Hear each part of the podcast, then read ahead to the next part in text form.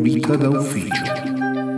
Preso dal best of dello Smart Break di Gigi Beltrame. Ciao e benvenuti a una nuova puntata di Vita da Ufficio. Vita da Ufficio prende spunto dagli Smart Break, che sono degli appuntamenti quotidiani che faccio sulle mie piattaforme social, ma anche su quelle di alcune associazioni manageriali che hanno deciso di ripubblicarli eh, quotidianamente live alle 11 e solitamente riesco anche un po' a rispondere a qualche domanda che ricevo. Gli argomenti di questa puntata sono il pericolo burnout eh, per le vacanze, perché come sempre ci prepariamo alle vacanze ma cerchiamo magari di strafare. Poi c'è collaborazione nell'epoca dell'intelligenza artificiale, il cambiamento che non deve essere imposto, l'intelligenza artificiale e dati aziendali che sono un bel problema e questo vi invito ad ascoltare quella parte e l'ultima è una provocazione. Eh, le aziende stanno facendo eye washing, ossia stanno facendo come si faceva all'inizio quando tutte erano green, tutte si occupavano di green, ma ne parlavano e basta. Bene, a questo punto vi auguro un buon ascolto. Pericolo burnout prima delle vacanze. Perché questo smart break? Perché mm, qualcuno ha iniziato a scrivermi, no? Ok, ma io sto il mese delle vacanze lo, lo pago con eh, il mese prima che devo impazzire di lavoro. Questa è una cosa tipicamente italiana, nelle altre nazioni non c'è.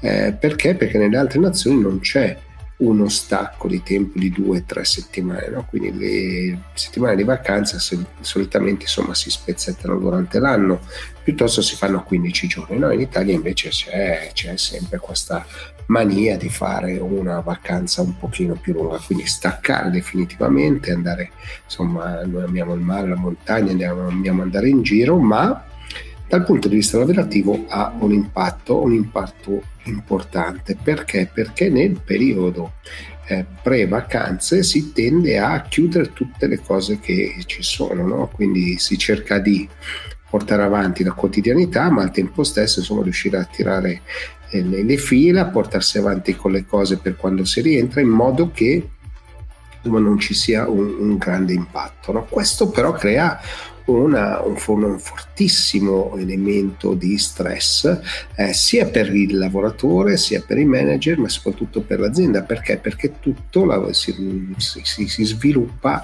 all'interno di una piccola rincorsa no? il voler chiudere le cose il voler eh, fare riunioni il voler mh, mm, sentire le persone per sistemare tutte le cose no? ma ovviamente non è possibile farlo tutti poi eh, sistematicamente no, sono nella stessa situazione, non devo andare a prendere quel video di Marchionne no, cui diceva sono tutti in vacanza, in vacanza da che cosa? No? Perché ovviamente la vacanza è un elemento importante perché ricordiamoci sempre che il riposo è un elemento fondamentale, avevo fatto uno smart break non tanto tempo fa proprio sul fatto che lavorare mh, quando siamo particolarmente stanchi crea e provoca tutta una serie di problemi. Vedo che ci sono già dei commenti, peraltro, eh, che stanno arrivandomi qua in diretta sul tema, no?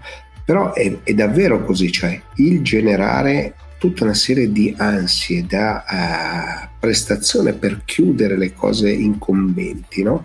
eh, genera una fonte di stress sia per il lavoratore, ripeto, sia per i manager che devono gestire i lavori e i manager sono allo stesso tempo dei lavoratori, sia per le aziende che devono gestire tutta una serie di operatività che magari potrebbero essere gestite in maniera diversa o comunque non, c'è, non, è, non esiste questo problema no? che si è unici e quindi se non, non si fanno le cose eh, crolla il mondo. No? Eh, questo vale per i chirurghi o vale per chi fa il professionista. Il libero professionista ha questa necessità e quindi deve chiudere tutto perché poi lui è irreperibile.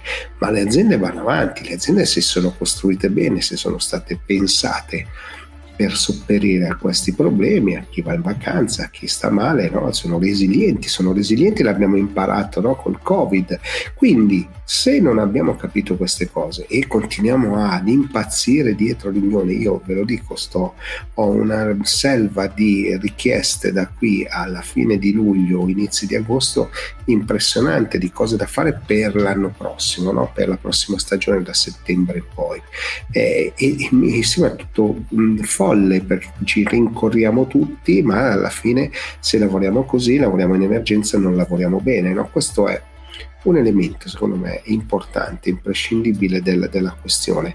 Se vogliamo lavorare bene dobbiamo metterci il tempo giusto, se dobbiamo impazzire perché vogliamo andare in vacanza c'è qualcosa che non funziona, se stiamo correndo perché vogliamo andare in vacanza dobbiamo chiudere tutto e stiamo stressando tutti quelli che lavorano insieme a noi, sia interni che esterni, qualcosa non funziona, non va bene, non è corretto. Eh, la vacanza deve essere qualcosa di prevedibile, tant'è che si pianificano le ferie. La vacanza però è una cosa necessaria per riprendere energia, ristorarsi e ripartire con un nuovo slancio, no? altrimenti perché lo facciamo? Perché andiamo a letto la sera, perché stacchiamo col lavoro. Quindi dobbiamo riuscire a mettere insieme i pezzi e capire insomma quello che sta succedendo intorno a noi.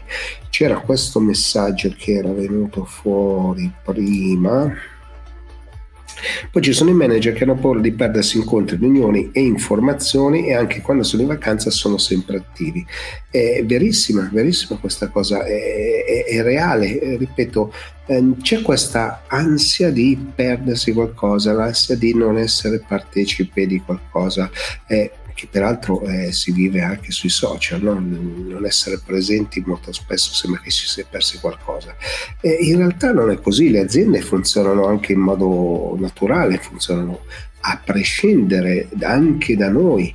Questo è un, un elemento che va compreso e è metabolizzato perché se noi comprendiamo questo possiamo lavorare nel modo giusto, fare, non fare impazzire chi sta attorno a noi e lavorare nel, nel modo migliore. No? Se c'è un manager che vuole essere sempre sul pezzo anche quando è vacanza, ma anche magari quando è dall'altra parte del mondo, c'è qualcosa che non funziona, ok? Ogni tanto legge la mail, ogni tanto tira sul cellulare, ma se si è in vacanza si chiama vacanza ed è per quello che è, è stata istituita, ripeto, non è qualcosa di eh, stravagante che ha pensato qualcuno. C'era un altro commento, volevo chiudere in fretta oggi c'era un altro commento che credo sia questo, credo che l'ansia da prestazione di tanti lavoratori, non solo manager, sia ingestibile.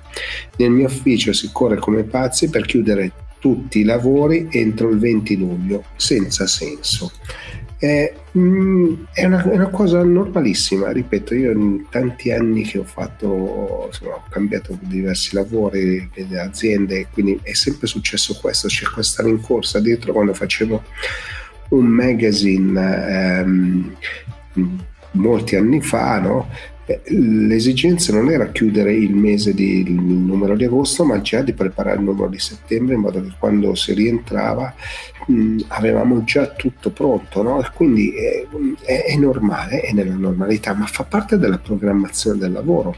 Cioè non deve essere una cosa straordinaria, non è che se si va in ferie è qualcosa di straordinario, di inconcepito, di, di, di, di inaspettato le ferie sono pianificate, le vacanze sono pianificate, quindi se andiamo sulla pianificazione non ha senso rincorrersi per chiudere tutto perché devo andare in vacanza.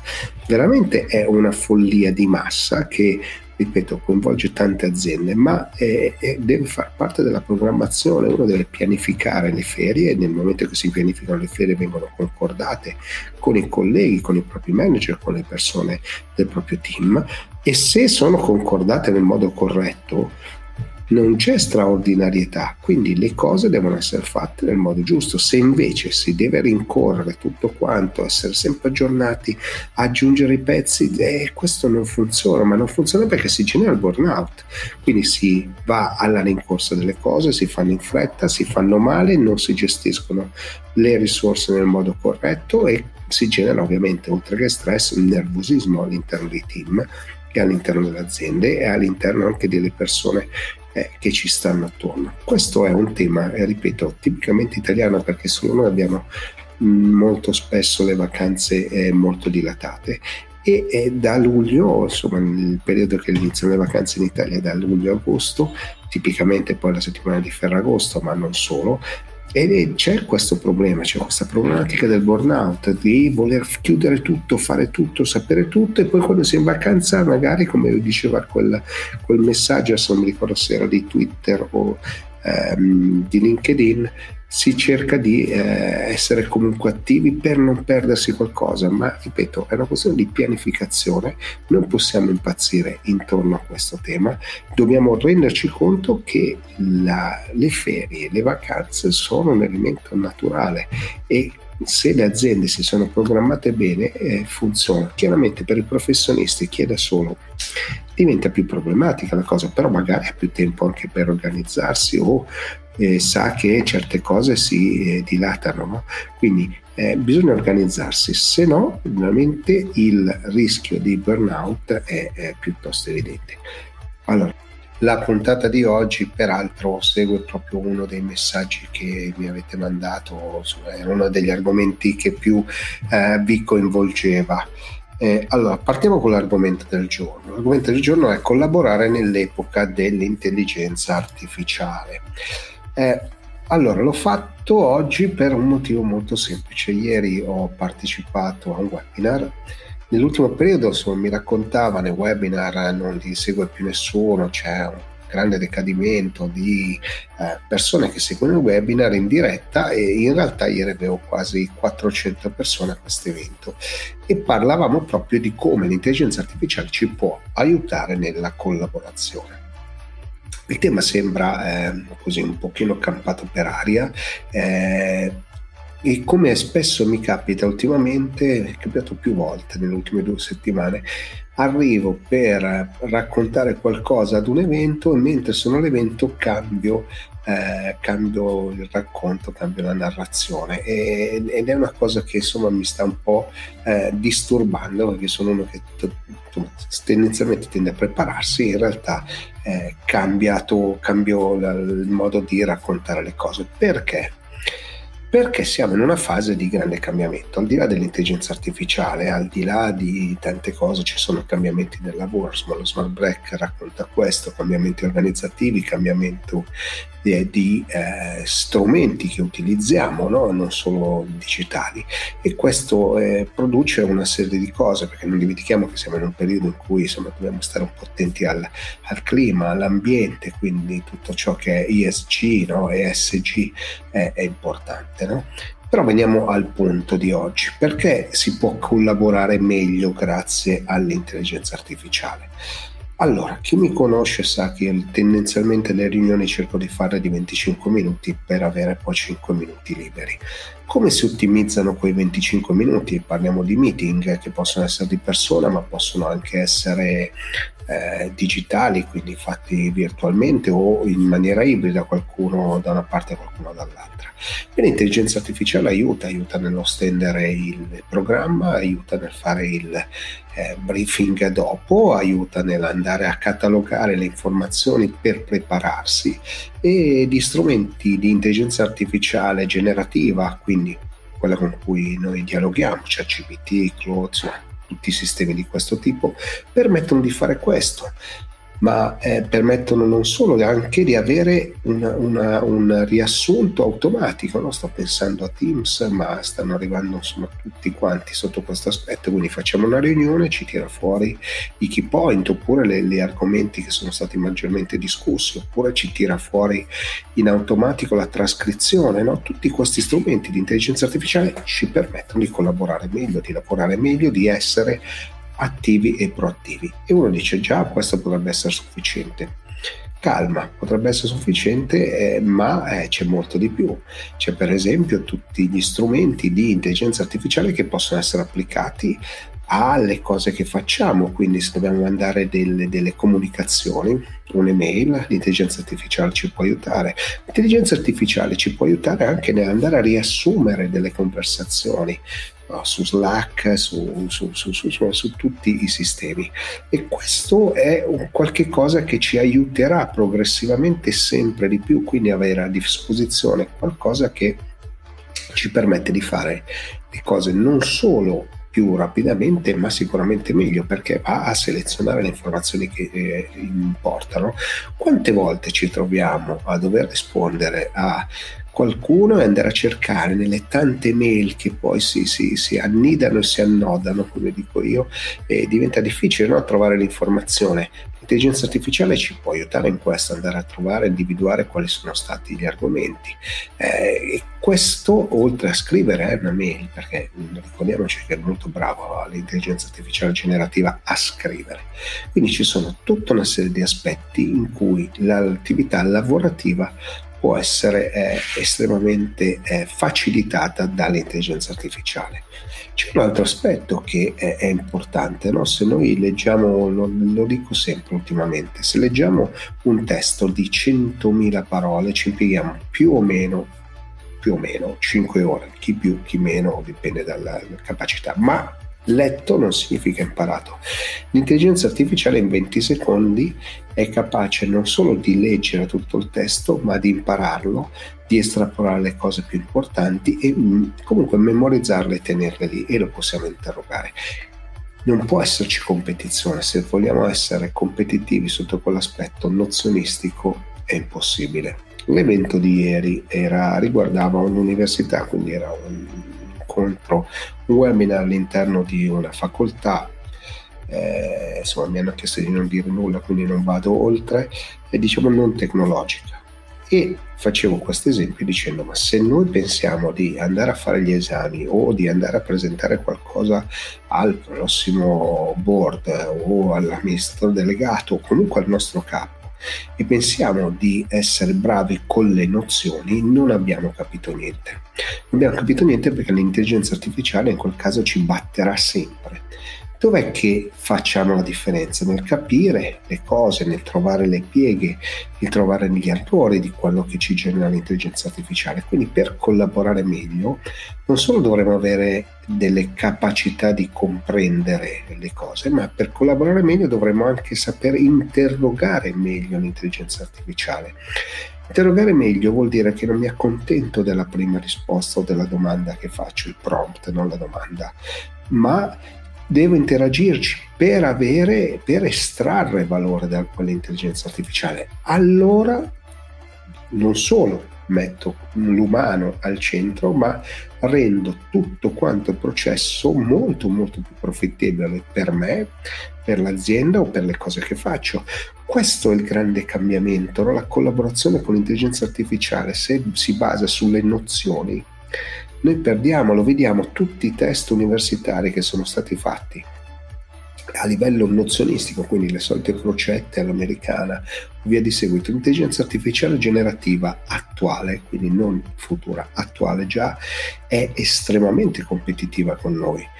Dov'è che fallisce? Fallisce sulla logica, fallisce su, su certi tipi di ragionamenti, no? ma anche lì probabilmente ci arriverà. E lì ripeto, non c'è competizione, è molto più brava di noi, riesce a capire le cose meglio di noi, riesce a, a tenerle in mente tantissime, no? Noi invece magari riusciamo a unire i puntini. Quindi la collaborazione, grazie all'intelligenza artificiale, può migliorare nel momento in cui siamo noi che andiamo ad unire i puntini, siamo noi che cerchiamo gli elementi che possano fare la differenza. Ed è lì che davvero riusciamo a essere degli umani con i superpoteri come vado a raccontare no? c'è il libro se avete voglia andate a cercarlo su, su Amazon sugli altri siti eh, ma non è per fare promozione il concetto è proprio questo su, su, avere superpoteri perché? perché c'è uno strumento che ci aiuta a fare qualcosa è uno strumento in più un'arma in più no? quando avevamo Excel quando avevamo Word, cioè ci sembrava di fare dei passi da gigante rispetto alla calcolatrice o la macchina da scrivere, no? cioè dovevamo scrivere, mandare avanti il foglio, la riga, no? adesso abbiamo degli strumenti che ci permettono di fare tutto il cambiamento c'è, gli strumenti ci sono, ma dobbiamo capire come fare e per collaborare meglio, ripeto, ci sono tante cose, ho fatto l'esempio del meeting, ho fatto l'esempio di come rispondere alle mail, ma CRM, quindi come rispondere alle persone o anche l'assistenza in un, in un punto vendita, quindi persona per persona, persona con un'altra persona, puoi avere uno strumento davanti che ti aiuta perché, perché capisce la domanda, va, cerca immediatamente la risposta e, e ci fa interagire. No? Quindi il grande cambiamento è questo e la collaborazione aumenta nel momento in cui sappiamo fare le domande giuste e sappiamo interagire con questa tecnologia. Questo è uno, uno degli aspetti, secondo me, più rilevanti del periodo storico che stiamo vivendo, che ripeto è un periodo che fa parte della curva della della nostra eh, crescita, della trasformazione digitale, quindi della maturazione di alcune tecnologie. Questo credo che sia l'aspetto più importante. No? Alcune tecnologie tendono a maturare e diventano importanti, quindi potrebbe esserci come come ce l'ho qua, insomma, virtual, eh, quindi nel metaverso. Il metaverso è un insieme di tecnologie no? che si sviluppano e nelle aziende si possono essere sfruttate. L'intelligenza artificiale è una tecnologia che è maturata, si sviluppa e può essere funzionale nella vita di tutti i giorni, ma anche nel, nel, lavoro, nella pratica. E abbiamo il cloud che ci permette di fare tante cose, ci sono tanti strumenti, ma non solo, ci sono tutte quelle competenze che non sono tecnologiche che ci permettono di comprendere meglio gli aspetti ESG, no? quindi de- dell'ambiente, della governance e della sostenibilità. Questi sono, credo, elementi fondamentali su cui noi dobbiamo riflettere, sono elementi su cui noi stiamo costruendo davvero un, un mondo nuovo, diverso, spero più giusto. È appena terminato il mese arcobaleno, eh, spero che le aziende non se ne dimentichino e anche lì l'intelligenza artificiale potrebbe aiutarci a meno che non abbia dentro dei bias, dei, dei, dei pregiudizi e, e, questo è un altro problema. No? Ci sono tante cose che vanno messe insieme, ma per esempio potrebbe aiutarci a dire ok, ma fammi un, un scrivimi in questo testo o in, nella, nella, preparazione della riunione nei, nei vari punti, eh, fai in modo che non ci siano... Eh, evocazioni su, su, sul, sulle tendenze sessuali o sul sesso delle persone partecipanti. Cioè, queste sono cose che sono semplicissime ma estremamente pratiche e abbiamo qualcuno che ci aiuta. Possiamo farne meno? Assolutamente sì, ne abbiamo fatte a meno fino a quasi tutto il 2022, fino al 2022 è arrivato ChatGPT, è arrivata intelligenza artificiale generativa nelle varie declinazioni, beh, però ce l'abbiamo, usiamola, non è che eh, non la usiamo per motivi, che ne so, religiosi o, o, o, o negazionisti, insomma. Facciamo in modo di poterla utilizzare. Allora, partiamo con l'argomento del giorno che ho visto che ha destato parecchio interesse. Allora, l'argomento del giorno è il cambiamento non deve essere imposto. Allora, siccome io prendo spunto sempre da quello che voi mi raccontate, da quello che mi scrivete, allora dovrei aver tenuto, eccolo qua, un messaggio. Pare sempre di cambiamento, ma nelle aziende il cambiamento viene sempre imposto. Almeno questa è la mia esperienza in tre aziende finora. Cosa ne pensi? Era un messaggio, penso, su, ricordo, su Twitter, mi sembra che fosse. Al di là di questo, è, è una verità il cambiamento viene imposto, raramente no? il cambiamento viene dal basso, il cambiamento viene suggerito da chi lavora ma, eh, in azienda, ma eh, mediamente viene imposto. Ma perché viene imposto? Perché oh, giustamente c'è una strategia, ci sono delle cose, dei, dei piani e quindi l'azienda decide di muoversi. No? Eh, il punto non è tanto che venga imposto, ma come viene imposto. Nel senso, e così cerchiamo di capire, entriamo un pochino nei dettagli, vedo che c'è già qualche commento. Eh, se il cambiamento è eh, da domani si fa così o fra un mese si fa così, raramente le cose funzionano. Perché? Perché siamo degli esseri umani e abbiamo le nostre certezze, i nostri timori e quindi difficilmente no? c'è un detto che dice mai lasciare il certo per l'incerto quindi tendenzialmente siamo per indole portati a essere un pochino refrattari al cambiamento. Questo è un dato di fatto, quindi l'essere umano si comporta in questa maniera. Poi c'è chi è più coraggioso, chi è meno coraggioso, ma entriamo in un altro paio di maniche, in un altro tipo di discussione. Che cosa succede? Il cambiamento se viene imposto, e deve essere imposto, nel 99% dei casi è imposto, eh, come deve essere imposto? Deve essere portato in discussione, deve essere eh, mostrato, far capire quali sono i vantaggi di utilizzare un determinato sistema piuttosto che un altro. No? Gli strumenti eh, che abbiamo a disposizione ci permettono di fare dei passi in avanti.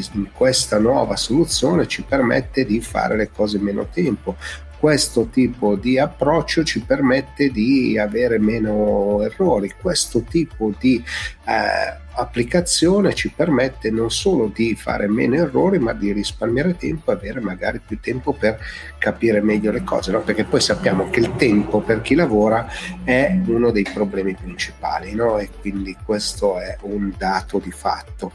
Quindi si deve giocare un po' su questi elementi, ma che sono gli elementi che di fatto fanno sì che l'azienda decida di fare un cambiamento, quindi di intraprendere una strada nuova. No? Non dico disruptive, quindi buttare via tutto per fare qualcosa di nuovo. Io dico inseriamo qualcosa di nuovo, facciamo qualcosa di nuovo, rivediamo le procedure.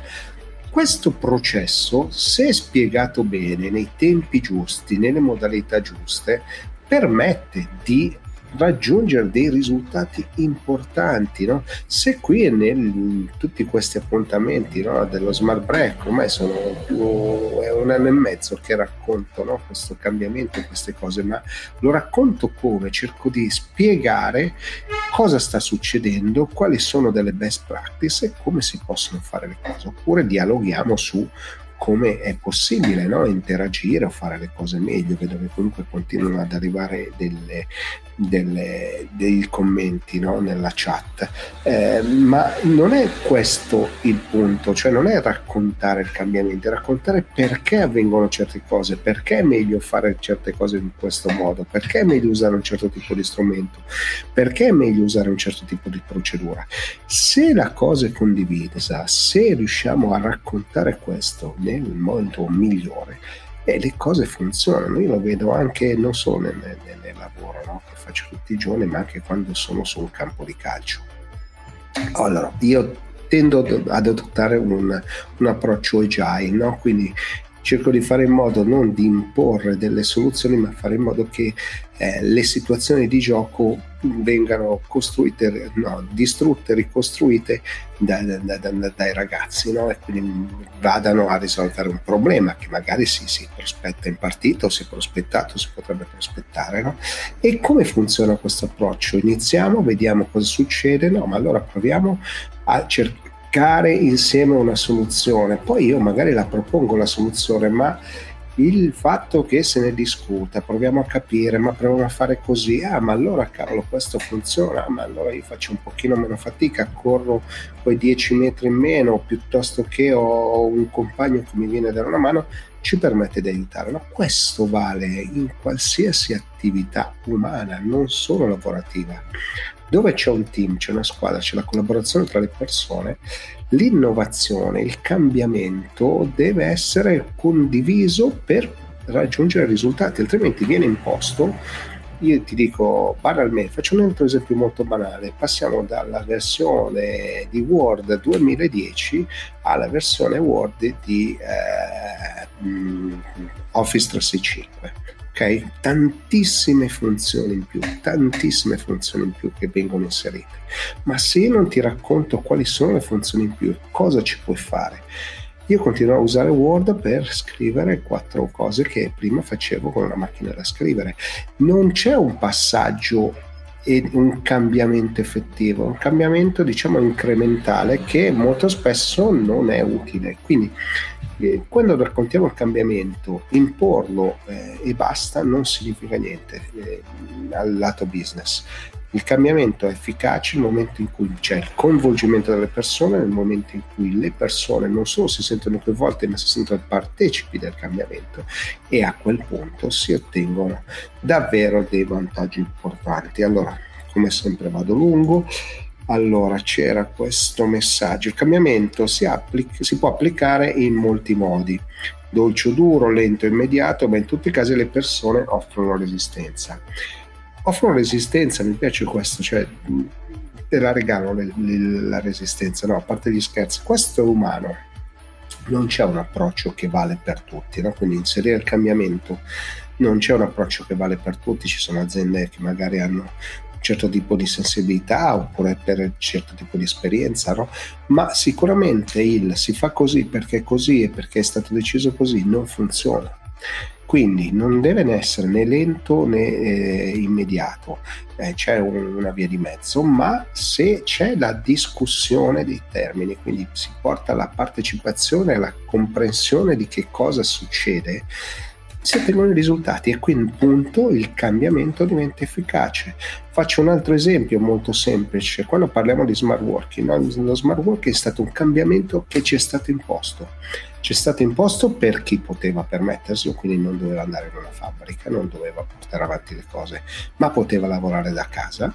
Ci è stato imposto eh, all'inizio c'è stata una fortissima resistenza allo smart working perché? perché la gente a casa si trovava in difficoltà, non era abituata, ma col passare del tempo si è abituata e oggi diventa un argomento di discussione nel momento in cui si vuole andare a cambiare eh, o la propria condizione all'interno dell'azienda o si vuole cambiare l'azienda. No?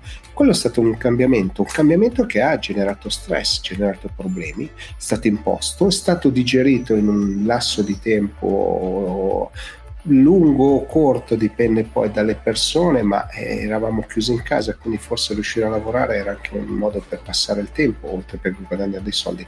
Ma è stato imposto, è stato imposto e ci si è accorti e si è assimilato tutto quanto in un tempo successivo. Quindi eh, questo è un esempio, no? eh, se fosse invece una cosa condivisa, secondo me avremmo avuto risultati migliori, ma non, non importa e oggi forse discuteremmo di smart working in azienda in maniera diversa invece non una cosa emergenziale o qualcosa che ti viene regalata. Eh, invece c'era questa domanda, nuovi processi, nuovi strumenti rappresentano un momento di grande stress per le persone ed è normale che sia così. Il tema è come li proponi. Allora, come proporre il cambiamento? Così chiudo la, giornata. Il cambiamento è, è, è, inevitabile. Nel momento in cui parliamo di progresso, di innovazione, è inevitabile, è inevitabile in qualsiasi momento dell'azienda, sia che sia un negozio, sia che faccio eh, l'agricoltore, il falegname o lavoro in un'azienda e faccio marketing o vendite. È indipendente o che lavoro in una fabbrica, è indipendente, il cambiamento è una conseguenza della nostra umanità e del modo con cui gli umani progrediscono, quindi il progresso dipende dal cambiamento. Il cambiamento è un elemento innato nel nostro modo di essere, ok? Quindi partiamo da questo concetto. Se partiamo da questo concetto, riprendo poi la domanda che era il tema è come li proponi. Come propongo il cambiamento? Beh, ognuno poi ha le proprie sensibilità, conosce il team con cui lavora, le persone con cui lavora, lavora i collaboratori esterni piuttosto che le terze parti. No? Quindi eh, sta alla sensibilità di ciascuno riuscire a capire come proporre il cambiamento, l'innovazione, portare l'innovazione, ma, ripeto, il coinvolgimento permette di andare a ragionare sulla partecipazione, se il cambiamento e l'innovazione passa dalla partecipazione viene sicuramente in, in modo molto più rapido eh, assimilato dall'azienda. Questo credo che sia uno degli elementi più importanti. Partiamo con l'argomento del giorno. L'argomento del giorno è intelligenza artificiale e dati aziendali. Un bel problema un bel problema perché eh, oggi tutti i sistemi che navigano su internet vanno a cercare informazioni che poi vengono immesse all'interno degli L, LM, language, Large Language Model, mi ero già sbagliato, quindi modelli linguistici eh, di grandi dimensioni che poi sono il motore dei vari ChatGPT, BARD, Claude eh, e tutti i vari sistemi, no? OpenAI e, e, tutti quanti, no? SAP, eh, mm, IBM, tutti quanti utilizzano questi dati, no? E la cosa che, eh, nel quale però la, le persone sono poche conoscenze, soprattutto le aziende, faticano a comprendere è che mh, questi dati vengono continuamente alimentati, no? E vengono alimentati da che cosa? Dalle risposte che dà l'intelligenza artificiale, quindi quando questi sistemi danno una risposta, se diamo un ok oppure un pollice verso, rientra in circolo quell'informazione, quindi si autoalimentano e c'è un problema se danno un'informazione sbagliata, viene dato l'ok, sale nella gerarchia, ma rimane un'informazione sbagliata, ma questo non, non voglio parlare di quello. Il problema vero è che eh, tutti quanti vi sarete accorti che vi stanno uscendo un sacco di nuove richieste di approvazione di alcune clausole del della privacy o dei dati eh, in continuazione su vari siti. No? Adesso vi faccio vedere un esempio di una schermata, in questo caso è Google, e Google sostituisce nella, nell'accessibilità delle, delle fonti eh, language con iModels, quindi l'intelligenza artificiale che può essere utilizzata per eh, prendere i dati e um, essere inseriti all'interno dei prodotti oppure di alcune specifiche, per esempio Google Translate, in Bard che è diciamo, la versione di Google di eh, ChatGPT sempre per semplificare, o comunque tutte le altre possibilità di intelligenza artificiale sul cloud. Questo è un esempio di quello che ha fatto Google, ma lo stanno facendo tutti, l'ha fatto Meta, l'hanno fatto altri. E quindi sotto questo aspetto sicuramente eh, dobbiamo stare attenti, che vuol dire che le informazioni che mettiamo a disposizione sul sito quando navighiamo o um, per se abbiamo insomma delle informazioni possono essere utilizzate, non è detto che siano utilizzate, possono essere utilizzate dall'intelligenza artificiale. Allora, siccome ho un po' di messaggi che mi dicono se siamo in diretta o no, provo a mostrarvi se non ho note particolari, così lo vedete, ok? Se siamo leggermente in ritardo perché ovviamente il, mh, mm, c'è un, lo streaming ha 15-20 secondi di ritardo, però almeno capite che è giovedì e sono le 11 e 4 minuti. Eh? Vabbè, così almeno ci siamo chiariti questo aspetto. Eh, dicevo, non è una questione semplicemente di dati, ma di cosa possono fare di tutte queste informazioni. Quindi non è che dici vai a prendere i dati da Wikipedia, dai siti, dei giornali di informazione, vanno a prenderli da qualsiasi cosa, come avete visto da lì. Questo è un problema, già alcune aziende se ne erano accorte, hanno provato a fare dati di marketing alimentando ChatGPT con i dati reali eh, di un prodotto e, e questi dati poi qualcuno se li è trovati perché poi sappiamo benissimo che c'è chi eh, fa questo di mestiere, cioè va a capire cosa fanno i concorrenti e lo fa utilizzando l'intelligenza artificiale, questi dati se li sono trovati altri, quindi sono diventati dei dati pubblici.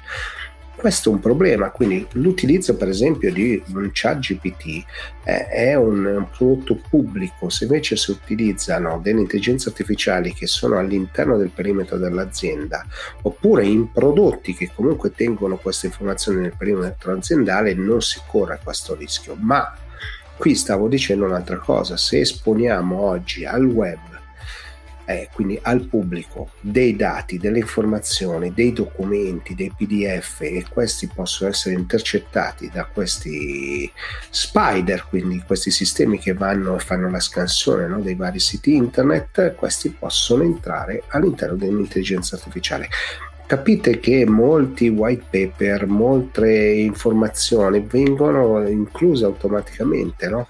e si allarga a macchia d'olio la possibilità che avrà l'intelligenza artificiale di andare a cercare le informazioni. Ricordiamoci che lo fa in una velocità eh, incredibile, quindi sicuramente abbiamo tanti aspetti no? che vanno compresi, valorizzati, ma anche al tempo stesso non solo compresi e valorizzati, ma valutare anche i rischi. E ci saranno rischi di copyright enormi, no? abbiamo visto che nella, in California ci sono diverse cause di aziende che hanno portato, hanno citato in giudizio OpenAI per come hanno generato no, i grandi modelli linguistici o dalle informazioni che hanno reperito e che sono disponibili a questo punto tutti. No? Se queste informazioni sono coperte da copyright, per esempio, quando parliamo di quella frase, adesso la ripropongo. Ecco, eccola qua, ce l'ho fatta, la ripropongono. Quella frase dice che eh, tutte le sorgenti pubbliche aiuteranno a insegnare, a train eh, non i modelli linguist- di linguaggio, ma i modelli di intelligenza artificiale e costruiranno prodotti e feature come Google Translator, Bard o altre eh, capacità che potranno avere, altre possibilità che potrà avere l'intelligenza artificiale del cloud.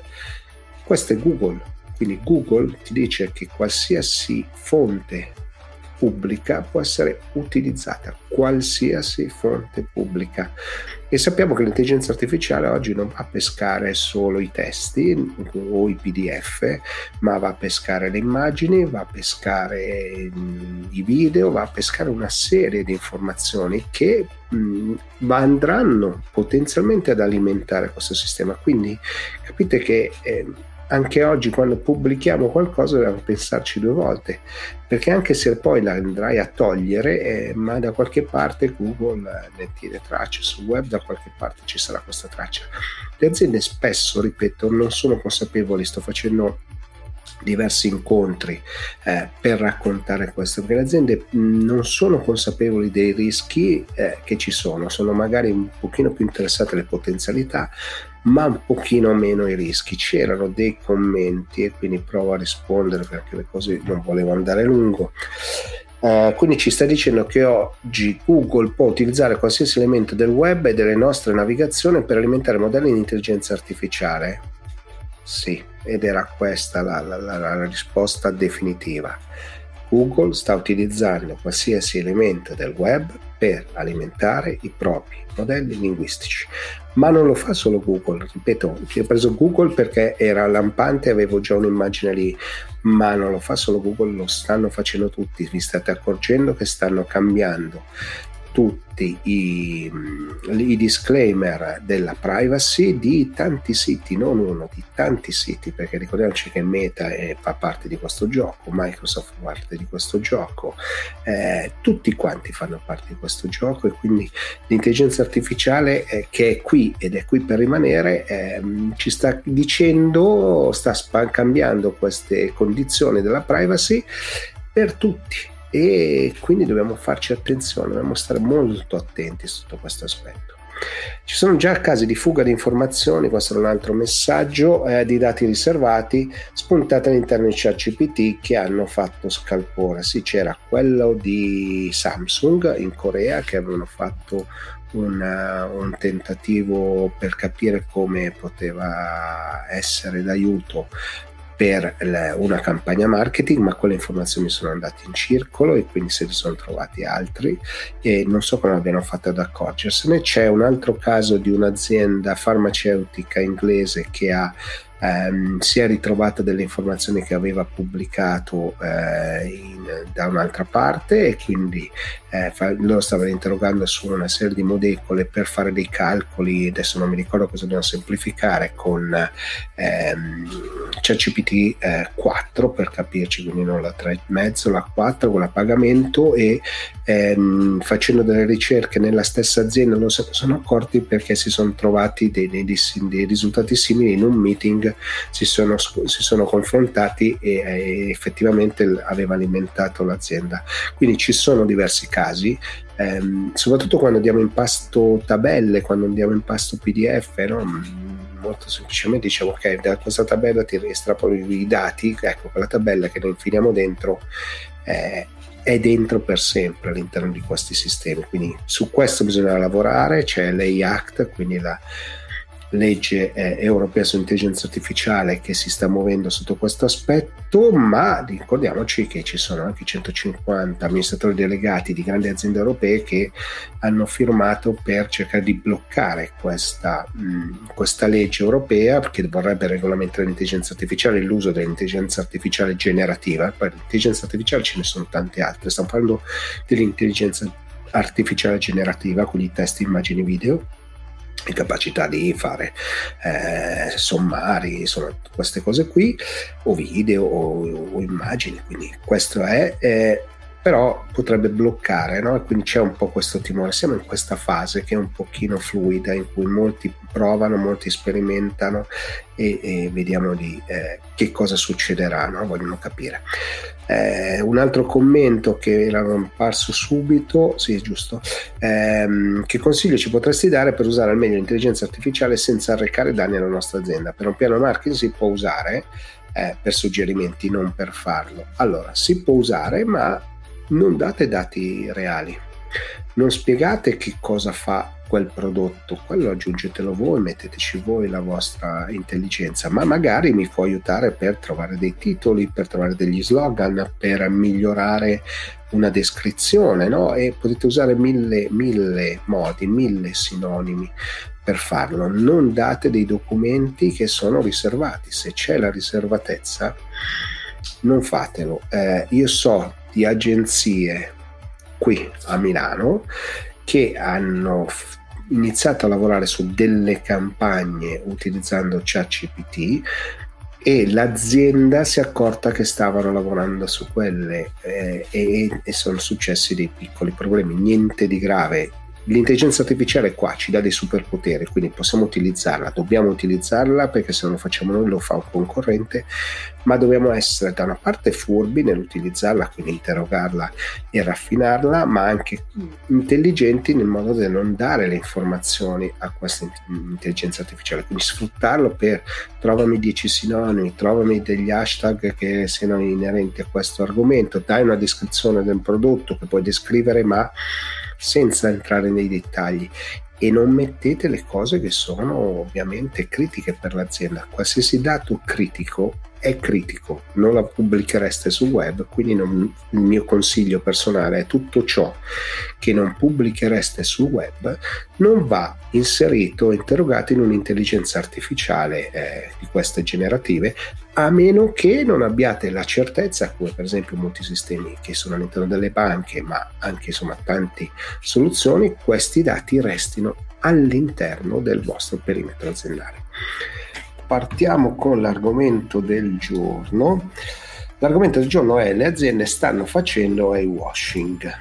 Perché ho fatto questa, questa, questo smart break oggi? Perché vabbè, il venerdì di solito li faccio sempre un pochino filosofici e ieri c'era un evento dei European eh, Prosetti e quindi ho fatto questa domanda e quindi visto che ho comprato dei washing volevo un po' raccontare che cosa intendo io per il washing no? perché insomma ho messo un pochino in difficoltà chi, chi ha dovuto rispondere no? però c'è una strana similitudine no? tra quello che era successo un po' di anni fa quando iniziavano ad emergere le tematiche green e tutte le aziende si sforzavano di dire che erano attente all'ambiente, erano, eh, avevano processi che andavano ad analizzare le cose e poi ci sono voluti anni no, affinché eh, succedesse davvero e poi anche lì possiamo discutere ma non è questo il caso. No? E quel fenomeno, quindi le aziende che raccontavano una cosa ma in realtà non la mettevano in pratica, si chiamava appunto greenwashing. Ho fatto questa similitudine, quindi oggi qualsiasi azienda nella propria comunicazione ci infila che sta utilizzando l'intelligenza artificiale. Peraltro la percezione che c'è in questo momento, in questa fase, è che si sta utilizzando, si sta parlando tantissimo no, dell'intelligenza artificiale generativa, anch'io ne parlo tantissimo perché è l'argomento di punta, però ovviamente l'intelligenza artificiale non solo c'era già prima, ma faceva altre cose. L'intelligenza artificiale all'interno, per esempio, di tanti sistemi RPA, RPA se volete andare a cercare l'acronimo, quindi dove c'è eh, l'analisi dei processi dove si può inserire l'automazione, per esempio nella lettura di documenti, no? di riuscire a individuare quali sono gli elementi chiave da poter inserire no? in, un, in, un, database. Quindi molti eh, dei dati database, no? quelli che noi passiamo di, da, i grandi dati, i big data, sono alimentati da sistemi di intelligenza artificiale che fanno questo riconoscimento.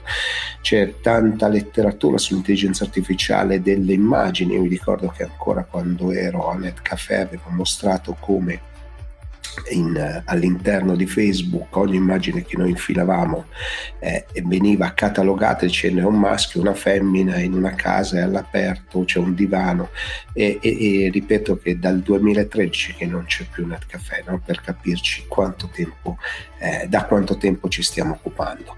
Eh, però le aziende vedo che utilizzano tantissimo nella propria comunicazione termine intelligenza artificiale, lo, lo, usano in lungo e in largo e credo che sia un pochino un fenomeno simile al greenwashing, no? cioè tanti ne parlano, pochi, eh, pochi lo utilizzano e, o, o comunque diciamo no, sbagliato o comunque pochi lo mettono realmente in pratica per cambiare i processi, per fare qualcosa di diverso. No?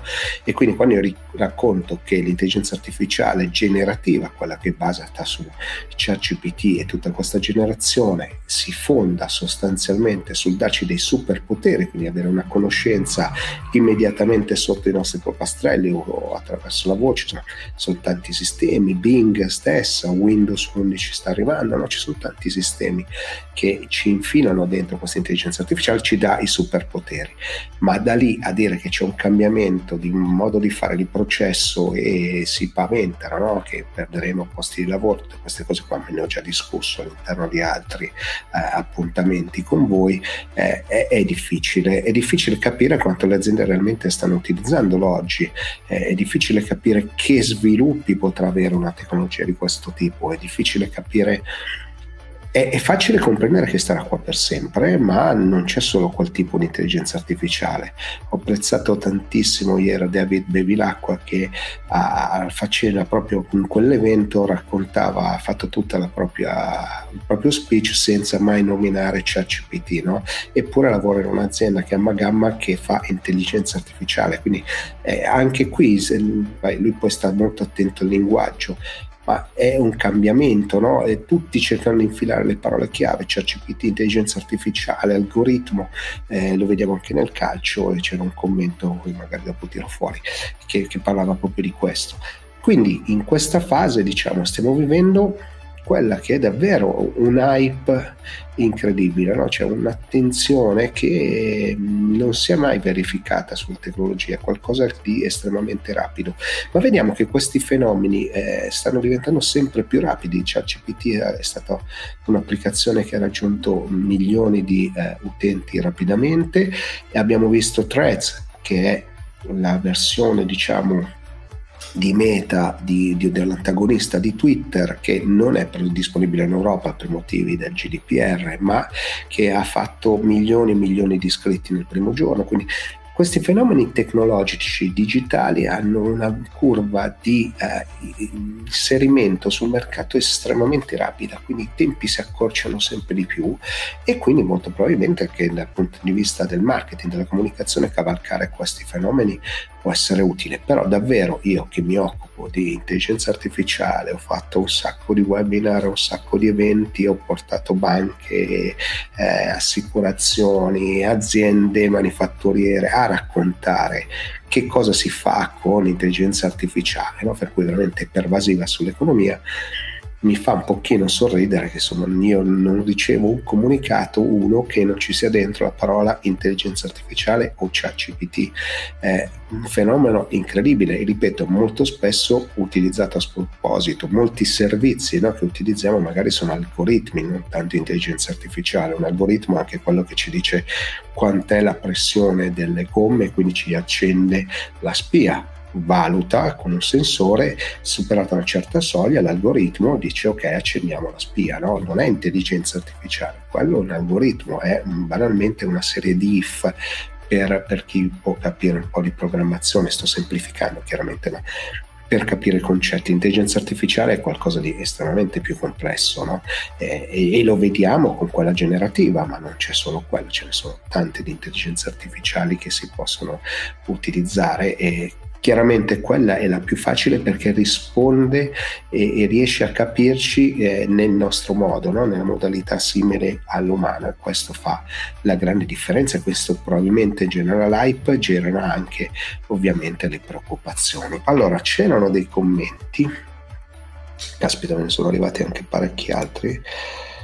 Eh, allora, la verniciata di Fesco che tante aziende si stanno dando è la veneciata di fresco, presumo, come se l'intelligenza artificiale fosse partita solo ora e prima non esistesse. Assolutamente, è un tentativo ovviamente di eh, cercare di sfruttare il momento, no? di cogliere l'occasione, di, di, di, di far capire che eh, oggi l'intelligenza artificiale è utilizzata da quelle aziende, no? è normale, è naturale, il marketing vive di questo, no? quindi sì, è una verniciata di fresco come era esattamente il greenwashing un po' di tempo fa finché poi non si è andati ad analizzare che cosa fanno le aziende un altro commento da sempre da LinkedIn, eh, effettivamente tutti a parlare di intelligenza artificiale, cioè CPT, molto spesso a sproposito senza nessuna reale applicazione.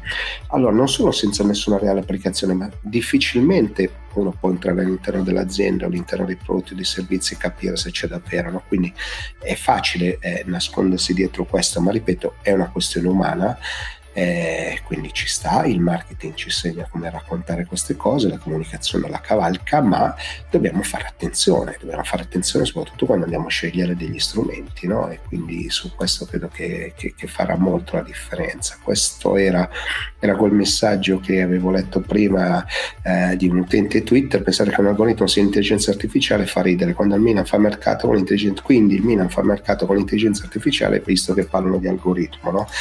Perché ormai questo modo di comunicare, l'algoritmo Moneyball, se parliamo del mercato del Milan, di intelligenza artificiale, no?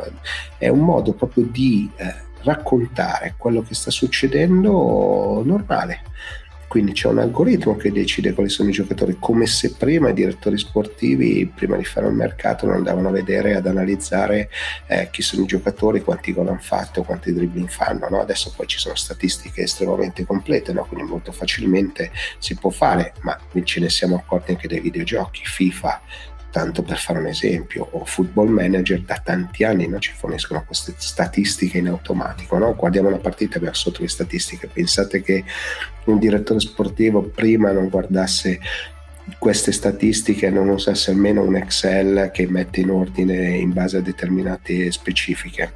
Dai, non, non è credibile, no? Che Excel, in fondo, quando facciamo un, un ordinamento banale, quindi non dico tabella pivot, estrazione, eh, è un algoritmo, quindi è una piccola intelligenza artificiale. Chiudo con questa, anche se ce ne sono altre, però volevo stare veramente corto e come sempre non ce l'ho fatta. Io ero presente, ah ecco perché l'avevo selezionata, ero presente e ho apprezzato molto, ma vorrei chiederti come possono oggi le aziende trarre davvero vantaggio dall'intelligenza artificiale. Allora, possono trarre vantaggio in due modi.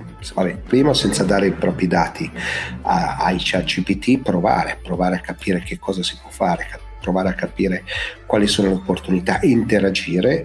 Ricordo che i risultati migliori da un ChatGPT o tutti gli elementi simili, Claude, Bing eh, e via di seguito, Copilot, dentro SAP, cioè dentro eh, Salesforce, li troviamo ovunque, dentro dentro Tableau, insomma li troviamo in vari modi. Eh, la cosa migliore è interagire, quindi fare un prompt, quindi una richiesta, inviare la richiesta, vedere la risposta, interagire con la risposta e questo aumenta eh, la possibilità di andare a centrare l'obiettivo. Eh, quindi è molto semplice. Questo è il primo esempio. Secondo è provare anche a capire ed informarsi, quindi seguire le cose magari non solo quelle che faccio io ovviamente, quelle che, che ci sono, eh, seguire i webinar o gli eventi che parlano di intelligenza artificiale, ovviamente iscriversi alla mia newsletter, ma questo è, non c'entra nulla, no? non, non, non, vi chiedo di seguire me, cioè c'è gente, tanta gente che racconta questo, devo dire che c'è tanta fuffa, quindi riuscire a distinguere cos'è una cosa intelligente dalla fuffa poi è, è difficile. Come è difficile riuscire a capire se una risposta che ci offre il chat GPT di turno, quindi il GPT di turno, è corretta o no. Servono delle skills, servono delle competenze, servono delle capacità. Ecco, la sfida, se vogliamo, delle aziende oggi è soprattutto questa, riuscire a capire e avere queste skill al proprio interno. Siamo giunti al termine anche di questa puntata di Vita da Ufficio. Vi ricordo che Vita da Ufficio prende spunto dagli smart break quotidiani che faccio su tutte le piattaforme social alle 11 del mattino, una pausa caffè intelligente per cercare di fare che cosa? Raccontare il cambiamento.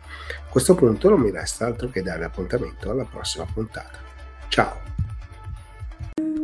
Vita da Ufficio, preso dal best of dello smart break. тысячи чебяткра.